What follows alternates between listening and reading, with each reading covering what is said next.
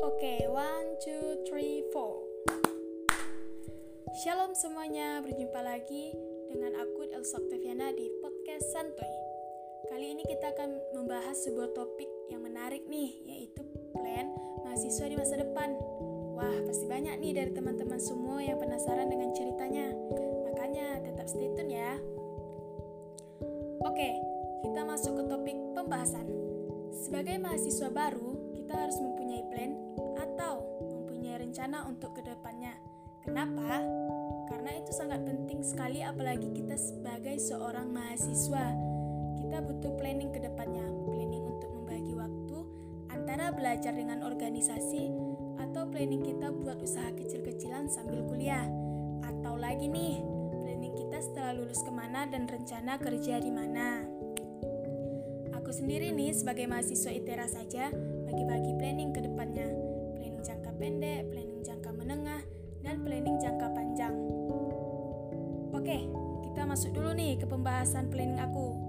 Kita mulai dari jangka pendek dulu kali ya.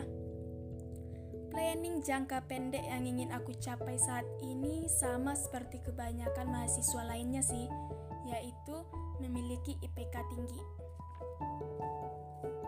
IPK 3,5 untuk semester 1 ini cukup tinggi sih buat aku dan bergabung dengan beberapa organisasi, misalnya kayak basket gitu.